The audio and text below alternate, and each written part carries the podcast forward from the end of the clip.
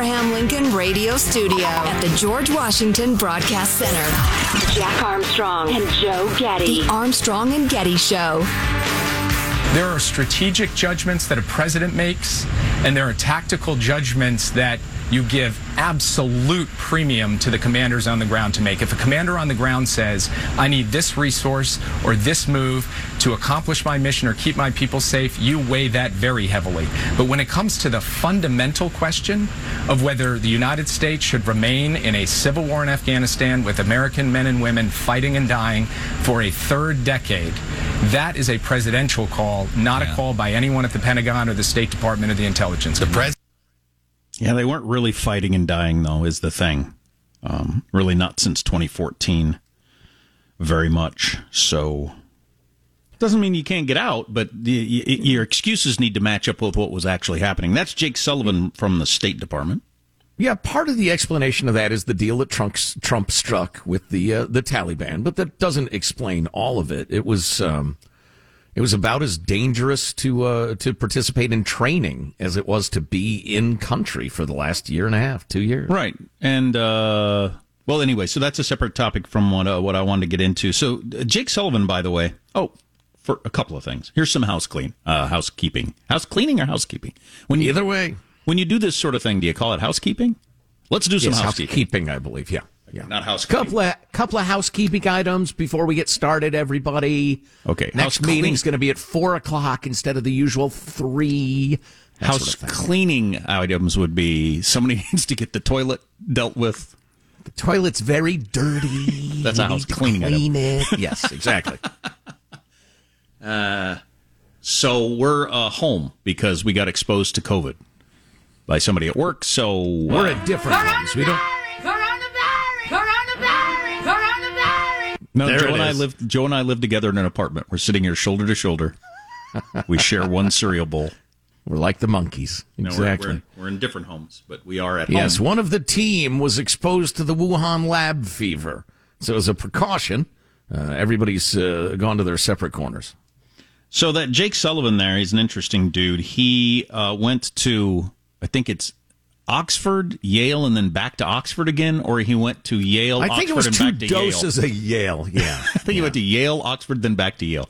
Anyway, I heard him one time over the weekend where he dropped his G, because he's a very precise speaker and clearly like just an insane brainiac, which often those people make the worst decisions. But he's just like insanely smart. And he went to college when he was like 16. I mean, he's one of those people, you know. And I heard him drop his G once over the weekend in such a clearly intentional, trying to be just a regular person guy. It came off so clunky. I mean, I almost spit out my food as I was eating, watching it. People at home are watching this, and I just like, oh, come on. You've never said watching or blowing or walking in your life. And it's clear on the look on your face. And it was really uncomfortable for you just then to try to do the whole, I'm just a regular guy who went to Yale twice. People at home are just watching and hoping for a delicious hot dog sausage or a beer beverage. Yeah, that's what it was like. Yeah. But anyway, so he's talking about this, the overall strategy, and the White House has been doing this for weeks now, where they make this false comparison between 100,000 troops engaged in battle every day or nobody, and not any of the, you know, myriad options in between that we could have gone with. And in the American people, polls show, of course, it depends on how you ask the question, but polls show people are fine with getting out of Afghanistan. I'm fine with getting out of Afghanistan, I think. But I don't like the president presenting it like it's an all-or-nothing proposition, because it's not. We still have to get to the question of how did the country fall? As soon as the Taliban started running across the country, it took them 6 days to get from one end to the other. How the hell did that happen, and how did we miss that? And that hasn't been completely answered yet. And I ended up going back to a book that I've read before called, it's spelled Hue. The historical capital of Vietnam. Is that pronounced Way? It's not pronounced Hue. I think it's pronounced Way. That sounds right. Yeah. The book is called Way 1968, and it's about the Tet Offensive. So a little history lesson here if you're too young or weren't paying attention in school or whatever. The Tet Offensive, the guys on the other side of the war from us that were wanting to run us out of the country, they secretly planned an offensive. And all of a sudden, in January of 1968, attacked 100 cities at one time, overrunning them, and really was the turning point in the Vietnam War. It was absolutely the turning point to where we, the public opinion switched, and we had to get out and all that sort of stuff. But the extent to which we did not see coming an invasion like that, that they had been working on for years, really reminded me of Afghanistan. And let me read just a little bit from the book, Way 1968. They're talking about General Westmoreland, who was the guy in charge at the time, the general speaking directly to Lyndon Johnson, the president, as we led up to this. This is in late 1966. This is months before an invasion of 100 cities occurs. In 1966, late, speaking in Manila, Westmoreland summed up his progress by noting a great improvement in kill ratios, the number of enemy killed per Allied deaths, and claimed successes by every other measure. The number of enemy soldiers who surrendered in battles also increased, he said. The number of casualties he leaves on the field of battle, rather than carrying them off, is rising. The stream of refugees choosing the government security over Viet Cong domination continues to grow. The flow of information about the enemy from the people in the countryside increases weekly. This is in July. This is 6 months before we're overrun. We have made steady progress in the last 2 years, especially in the last 6 months. On his way to the White House visit, Westmoreland had stepped off his plane in Honolulu and told reporters that the war was very, very encouraging. I've never been more encouraged in my 4 years in Vietnam. This is months before they launch an invasion with thousands and thousands of people that they'd been working on for years and overrun 100 cities. And to put us on our back feet. And we didn't see it coming at all. The guy in charge was saying the exact opposite. We're on the verge of winning. Things are going absolutely fantastic. And I wanted to skip to one more thing because this really gets to how we ended up where we are in Afghanistan. Because he was hitting with all those statistics to justify to, you know, the evening news and to the president of how we're winning, and it's just a matter of time. In practice, there was every incentive for field commanders to inflate or even invent body counts. It was how their performance was assessed, and it became one of the greatest self-reporting scams in history. Everyone knew it was going on. Some of the more senior commanders discouraged the practice, but it was so widespread and so hard to disprove that few, if any, of the field officers were ever disciplined for it. So they all knew that everybody was lying. It was the only way you could get a promotion. It's the only way you could stay out of trouble. Nobody was ever disciplined for it, and they just kept lying. It sounded exact. Reading a couple of those pages about Vietnam, and particularly 1968, sounded exactly like the book I was reading last week, the Afghanistan papers, about the commanders on the ground. They all knew they were lying to their commander, and their commander knew that they were being lied to, and then they would just put it all up the chain to the president, who didn't know. Johnson didn't know he was being misled, just like Obama and probably Bush and Trump also didn't know they were being misled either. Wow. And so it's clearly just the way it works. And like you said, then you have to add to that, there's another layer of it, because people in charge of an effort, as they're looking down or taking information that's coming up to them, they will self-select good news as well. Oh, yeah. To fulfill their own egos or their own hopes or whatever. So it's almost like double filtered bullspit. It actually mentions that at some point on how it was compounding, because at every level you would pick the best of the best information and send it up the chain. And so the person making the decisions, just like Jake Sullivan was talking about there, Joe Biden had a decision to make. Joe Biden wasn't getting good information. He probably actually didn't have the slightest idea of the Taliban's capabilities, just like Lyndon Johnson didn't have the slightest idea of the Viet Cong's capabilities. And so, like Joe said last hour, can we write this on a sticky note and put it on the fridge or like on the Oval Office desks so that who's ever president 5 years from now, 20 years from now, 50 years from now doesn't get involved in another quagmire in which all the military people are lying to them about the reality on the ground? Right. Well, and then it gets even more complicated or less reliable in that you have a giant ideological struggle going on in both cases. And in the case of Afghanistan, you have the neocons who believed that they could transport democracy and liberty to the Middle East. And anybody who said you can't is a racist and a bad person and probably hates their country. And so you're appraising evidence, outcomes, etc., while fighting this giant ideological battle. And we all certainly realized from the Trump years, if we hadn't realized it before, people will tend to self-select information that backs up their side and ignore everything else. So it was pre-internet back then, but they had the same sort of situation where you'd have General Westmoreland or Lyndon Johnson going on TV and saying things, and the reporters on the ground, but you wouldn't hear about it for a week because they had to write a column for the Washington Post or whatever. The reporters on the ground would say, that's not what's happening. I'm here and I can see it. For instance, I'm looking at some of the responses to the president's speech on Friday, in which they immediately got... Like, I was watching ABC News, and David Muir goes to the guy in country immediately, like seconds after the president speaks, and says, is that accurate? No, that's not right at all. So somehow we need to come up with a system where our presidents aren't completely disconnected from what's happening on the ground. Yeah, that's clearly true. We have, an extra feature with this one in that I think the president's disconnected from reality, or his own cognitive abilities, so that makes it really complicated. Mr. President, sir, au contraire, sir, Al-Qaeda is in Afghanistan, and so is ISIS. We got to take a break, but I found the exact quote, so I thought I'd hit you with it. So the president said the reality on the ground is that these people can't get through. The president didn't say that. That's what they said on ABC News. So ABC News, David Muir, who hosted the president's speech on ABC on Friday. The president said he has no intelligence that the Americans have not been able to get to the Kabul airport. The question, obviously, Ian, does that square with your reporting on the ground? Immediately he said, I mean, just totally not, Ian Pennell said from the ground there in Kabul. After the president speaks, you got somebody there saying, I mean, just totally not. Wow. That's brutal.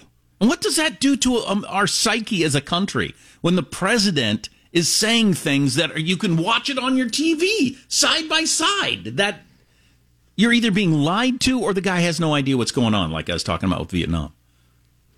Or is it just so clearly already a gigantic hostage crisis that our hapless president's terrified to say anything? I don't know. But Friday was one of the most astounding performances by a president I've ever seen.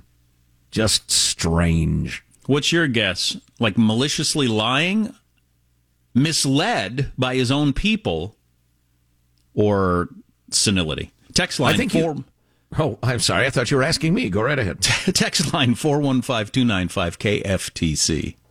I think you've got a guy who's been truth-challenged since he was very young, now in the grips of dementia, and what comes out of his mouth, it's like a random phrase generator. Who knows what he'll say next?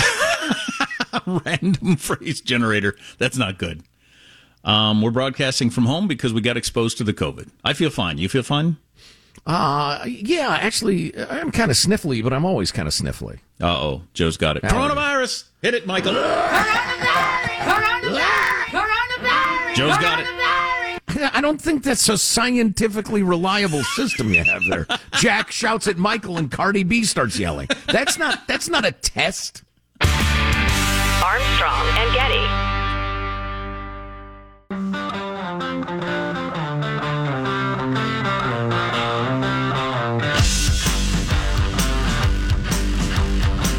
The Armstrong and Getty Show.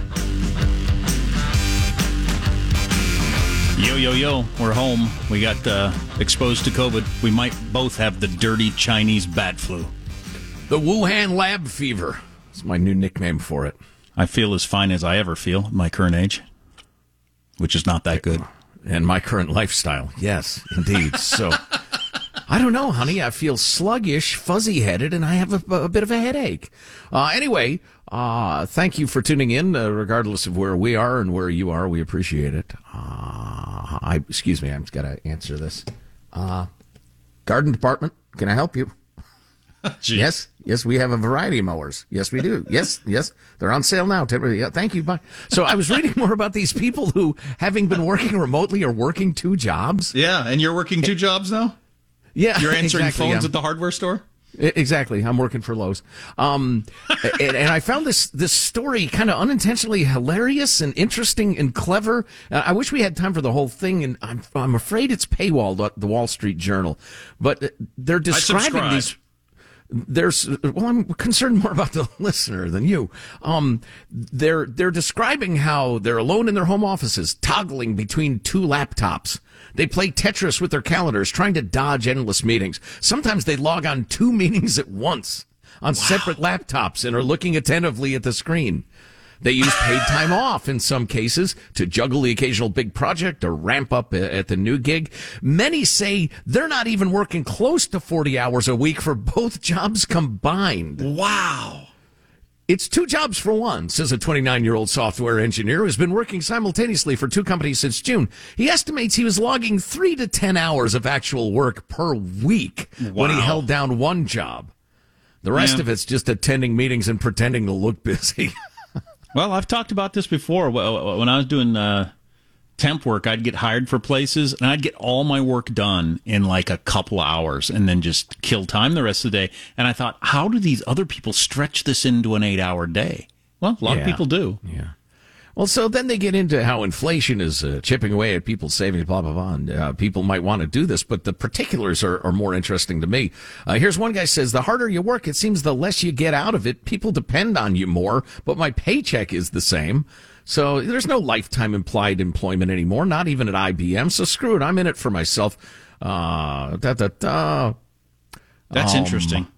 Most of them are on track to say they're going to earn well into six figures this year with their two jobs, secret jobs, and the things they're buying or paying off.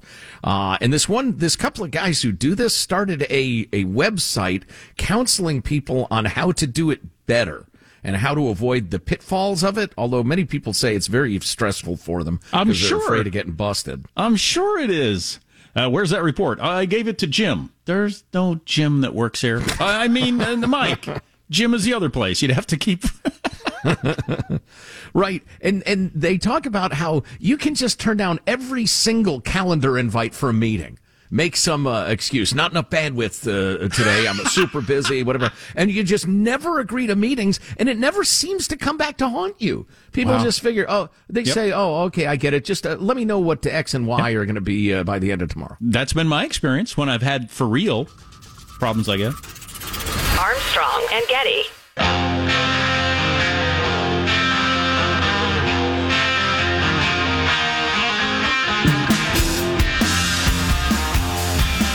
The Armstrong and Getty Show.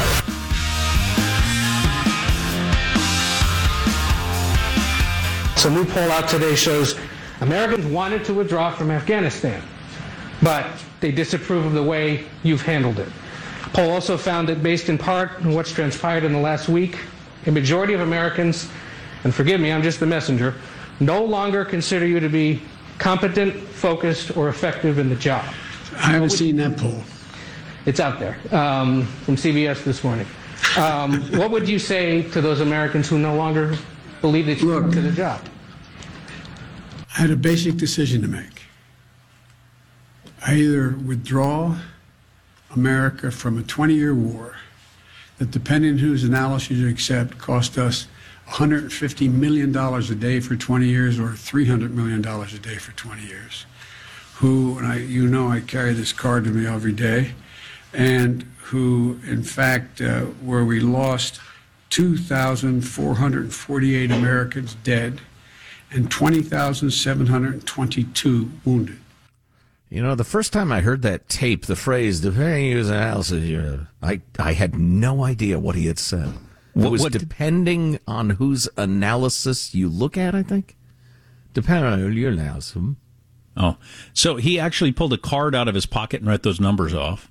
Yeah. You know, I think he's said he keeps that card to remind him of the cost of it. Okay. That's almost touching, since, you know, he had a couple of kids in active duty, including one who got drummed out for, you know, Yeho, the Peruvian marching powder. But the other part was confronting him. First of all, the reporter apologizing. "Forgive me, I'm just the messenger, sir. But right. Majority of Americans don't think you're competent." "Well, I had a decision to make," and he just dodged it.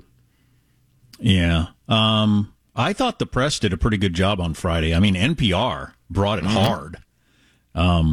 So, yeah, there were no softballs there. The press has turned on him, which I'm about to get to a couple of examples of. But this is breaking news. Breaking news, Sounder Michael. This is definitely breaking news. Hello?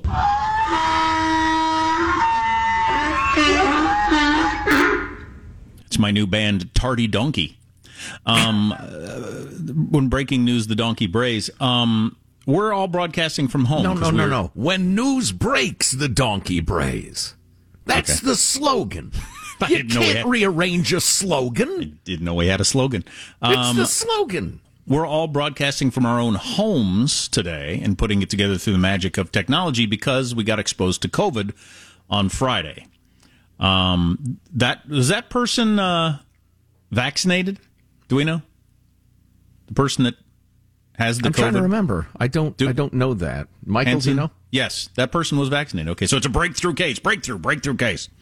Anyway, this is the breaking news. Pfizer's vaccine, full approval from the FDA for people 16 and older, making it the first to be fully cleared in the United States. Am I team Pfizer or team Moderna?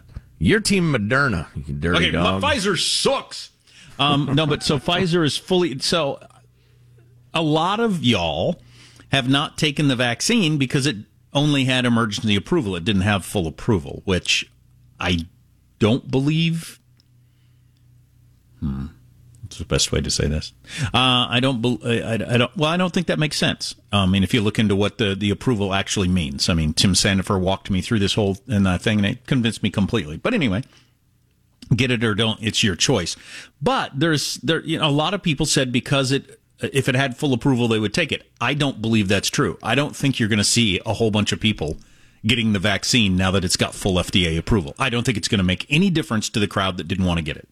Although the numbers of the daily jabbings have increased a great deal of late. In fact, they've been over a million a day several times. Yeah, no doubt. Just in the face of people seeing friends and family members get it. So they've thought, I better get it.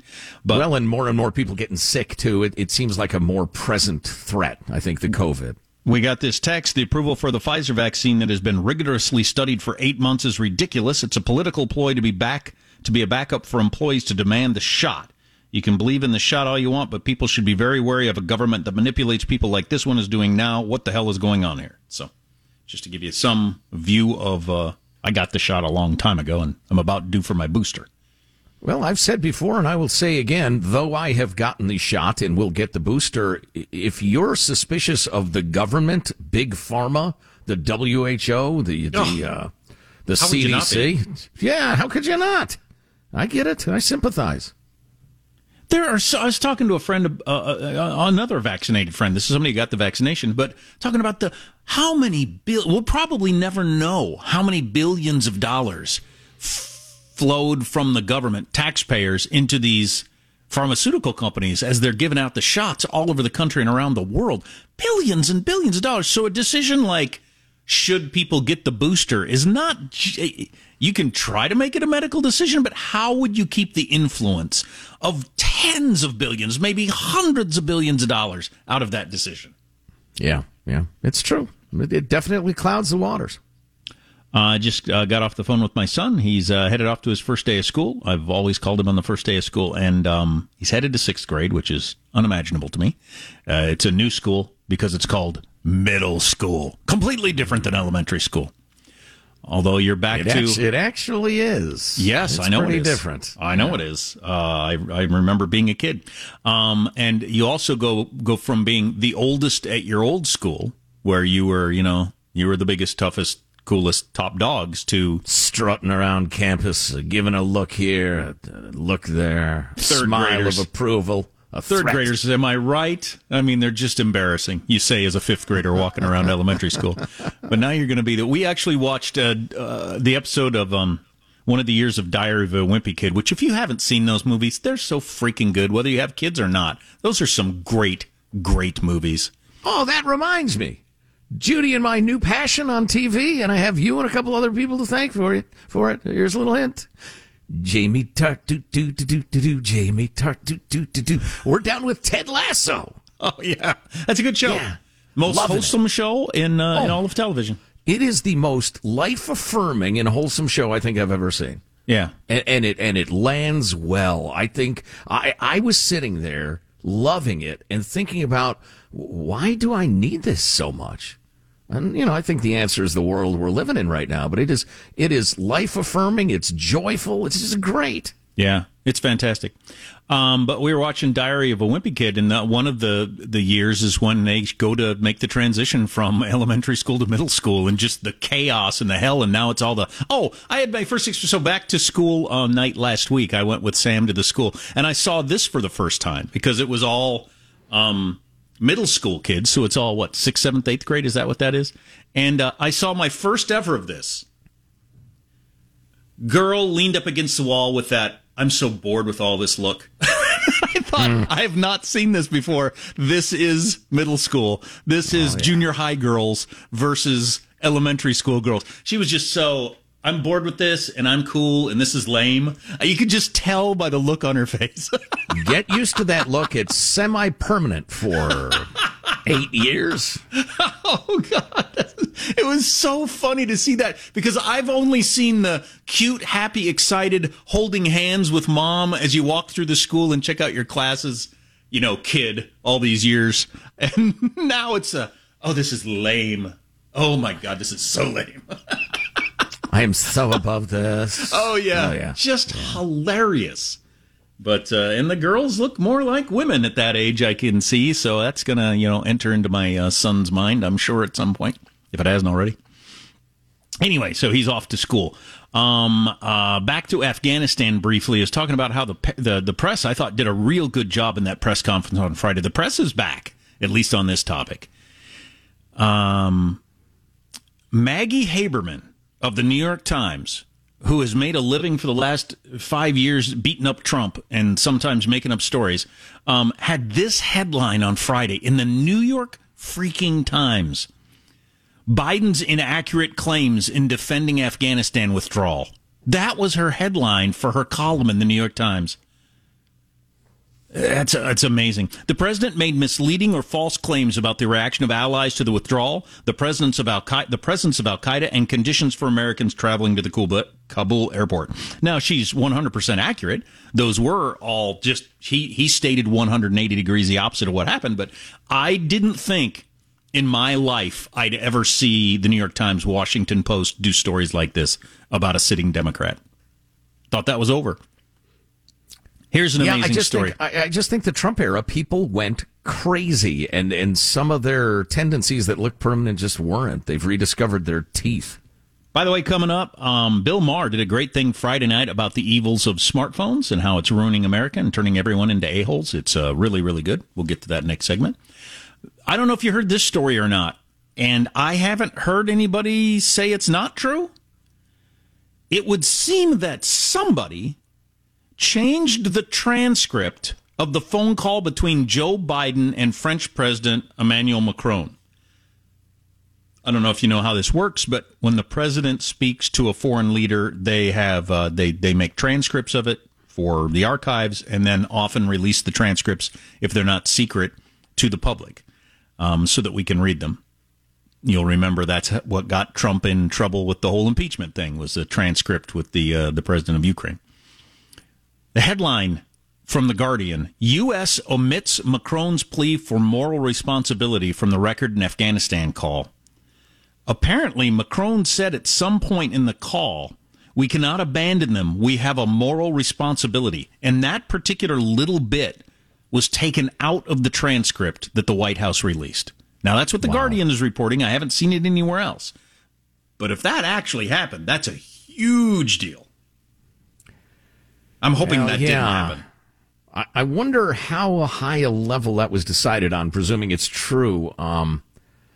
Because if that was a deliberate decision made high up, that would suggest that they are thinking, we'll be lucky to get our Americans out. The Afghan translators and the people who helped us and the rest of it, forget it. They're doomed. We're not even going to try. We can't. We don't have time. We don't have power. The Taliban's in charge. That's what that says to me. Hey, so I was thinking about this like in the shower yesterday, running this through my head. Tell me if this is crazy talk or not, if you could do this as president. It would take a little... It would take some admission of fault that I don't think any president is ever going to do. Presidents don't admit when they make a mistake. But what if President Biden stood up and said, look, I've got a message for the Taliban. I'm sending it to them right now, and I'm also sending it to them in private. And I would just like to say to everybody, there are a lot of things we got wrong. And people are going to be held to account, and we're going to do a full review of this in the end. A lot of things that got wrong. I got some things wrong. State Department got some things wrong. Pentagon got some things wrong. This has not gone well, but I just want to make this clear to the Taliban. Look, you harm Americans, and I don't care if it costs me my presidency. I'm going to hunt every one of you down and kill you. I'm going to put 100,000 troops in there. I can make that decision on my own. I don't care if it ends my career. I will hunt every one of you down and kill you all as long as I'm in this White House. I'm telling you that right now. Why couldn't he say that? I'd love it. I think that'd be a great thing to say. And wouldn't that work? Maybe being said in back channels, unless they're just so terrified of the hostage situation that's going on right now. Yeah, I think it will work. If he said, we'll return in full force. We will deny you running your asshole country out of sheer vengeance. Right, yeah. Go old school. Like, yeah, just out of revenge. Well, it's the only thing they understand or respect. Right. It is, absolutely. And that's not some sort of belligerent Western white man statement. No, it's clearly true. They're a brutal, brutal people. Well, maybe they are making that kind of threat behind the scenes. It's not really scaring them off that much, as they're still beating people, whipping them with fan belts. Did you hear that? That's what they use. The fan belts from trucks, that's what they're whipping people with. There are people crushed over the weekend, including a baby. I mean, it's just an awful situation. Yeah, just miserable and still unfolding. We probably ought to take a break so we can get to the Bill Maher stuff. It's absolutely terrific. If you haven't heard it, cell phones are ruining us. Stay with us. Armstrong and Getty.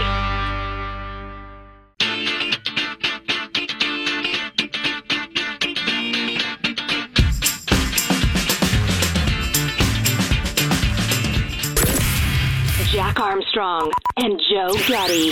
The Armstrong and Getty Show. So we're each in our own homes because we got exposed to COVID on Friday. So that's that. I suppose I should get a test at some point and see if I actually have COVID. But I'm trying to do that.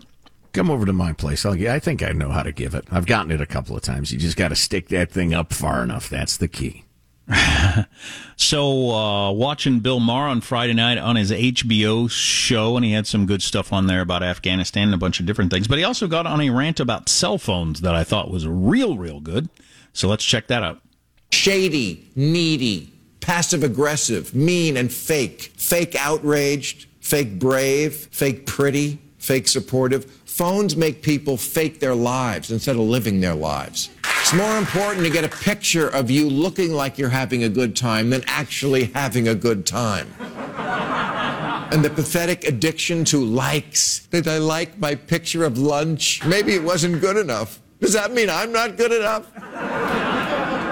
Phones have ruined self-esteem, comedy clubs, concerts, childhood, attention span, sleep cycles, using toilet time to reflect. Oh, and dating, which has been reduced from a quest for true love to looking at a menu. I think I'll have the Kelly tonight. Phones make people bullies, angrier, more vitriolic, more racist online than they would ever dream of being if they had to say those things to someone's face. The phone made us passive-aggressive to our friends and hyper-aggressive to total strangers. It has two settings. I'll kill you. or you're dead to me. Even texting is too confrontational for most people now. We don't engage with our friends when we disagree. We just walk away. Don't like something? Delete it. Don't want to talk to someone? Don't reply. Just ghost them. Ghosting. It's the electronic equivalent of going out for a pack of smokes and never coming back. Cell phones have obliterated courtesy, the fundamental building block of developing any real relationship. We all see it. Groups of friends out together in a car or eating in a restaurant, and they're all staring down at their phones. Imagine how rude that would be if instead of a phone, you brought a magazine to the table and read it during dinner with a friend. Many is the night I've wanted to say to someone, can you just put the phone down for a minute? After all, we haven't seen each other in weeks, and we're having sex. Wow, that's good. He started with, and all that he started with a whole bunch of statistics about suicides and depression and all that stuff that we've talked about a lot. And he also mentioned that I realize people are going to say, you know, they said this about radio and TV. And he said, but if you think about it for 2 seconds, this is clearly different. People weren't addicted to TV the way people are addicted to their phones. And we all know that just intuitively. You didn't drive away from your house with your TV still at the house and think, oh, I don't know about being away from the TV the way we are with our phones. It's so crazy unhealthy. And I don't have any idea if human beings are going to just adjust to that, evolve over time, or I don't know what's going to happen. Well, the greatest minds of our generations have spent their careers trying to manipulate our brain chemistry into serving their economic purposes. They're making us crazy so they can sell our data, and as much as possible. Yeah, I don't. That's crazy. And I'm addicted. You're addicted. Well, yeah, of course we are.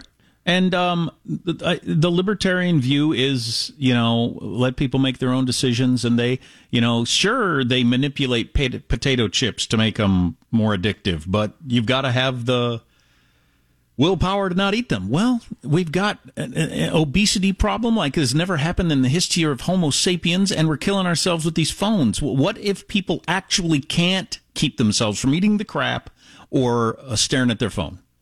All part of God's plan. This is what gets us, not the meteor, not a virus, not ourselves. We'll make ourselves insane. I asked this question legitimately, though. Do you just ride the libertarian horse into the ground as humanity disappears?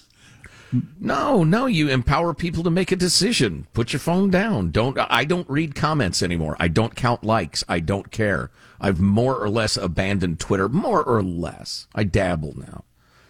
You've got to give people agency, or what's the point of life if you don't have liberty to get fat and addicted to Facebook and the rest of it? You just got to educate yourself and the people you love, you totalitarian. Yeah, I'm looking around. I'm not sure that's working. Our text line is 415-295-KFTC. Armstrong and Getty.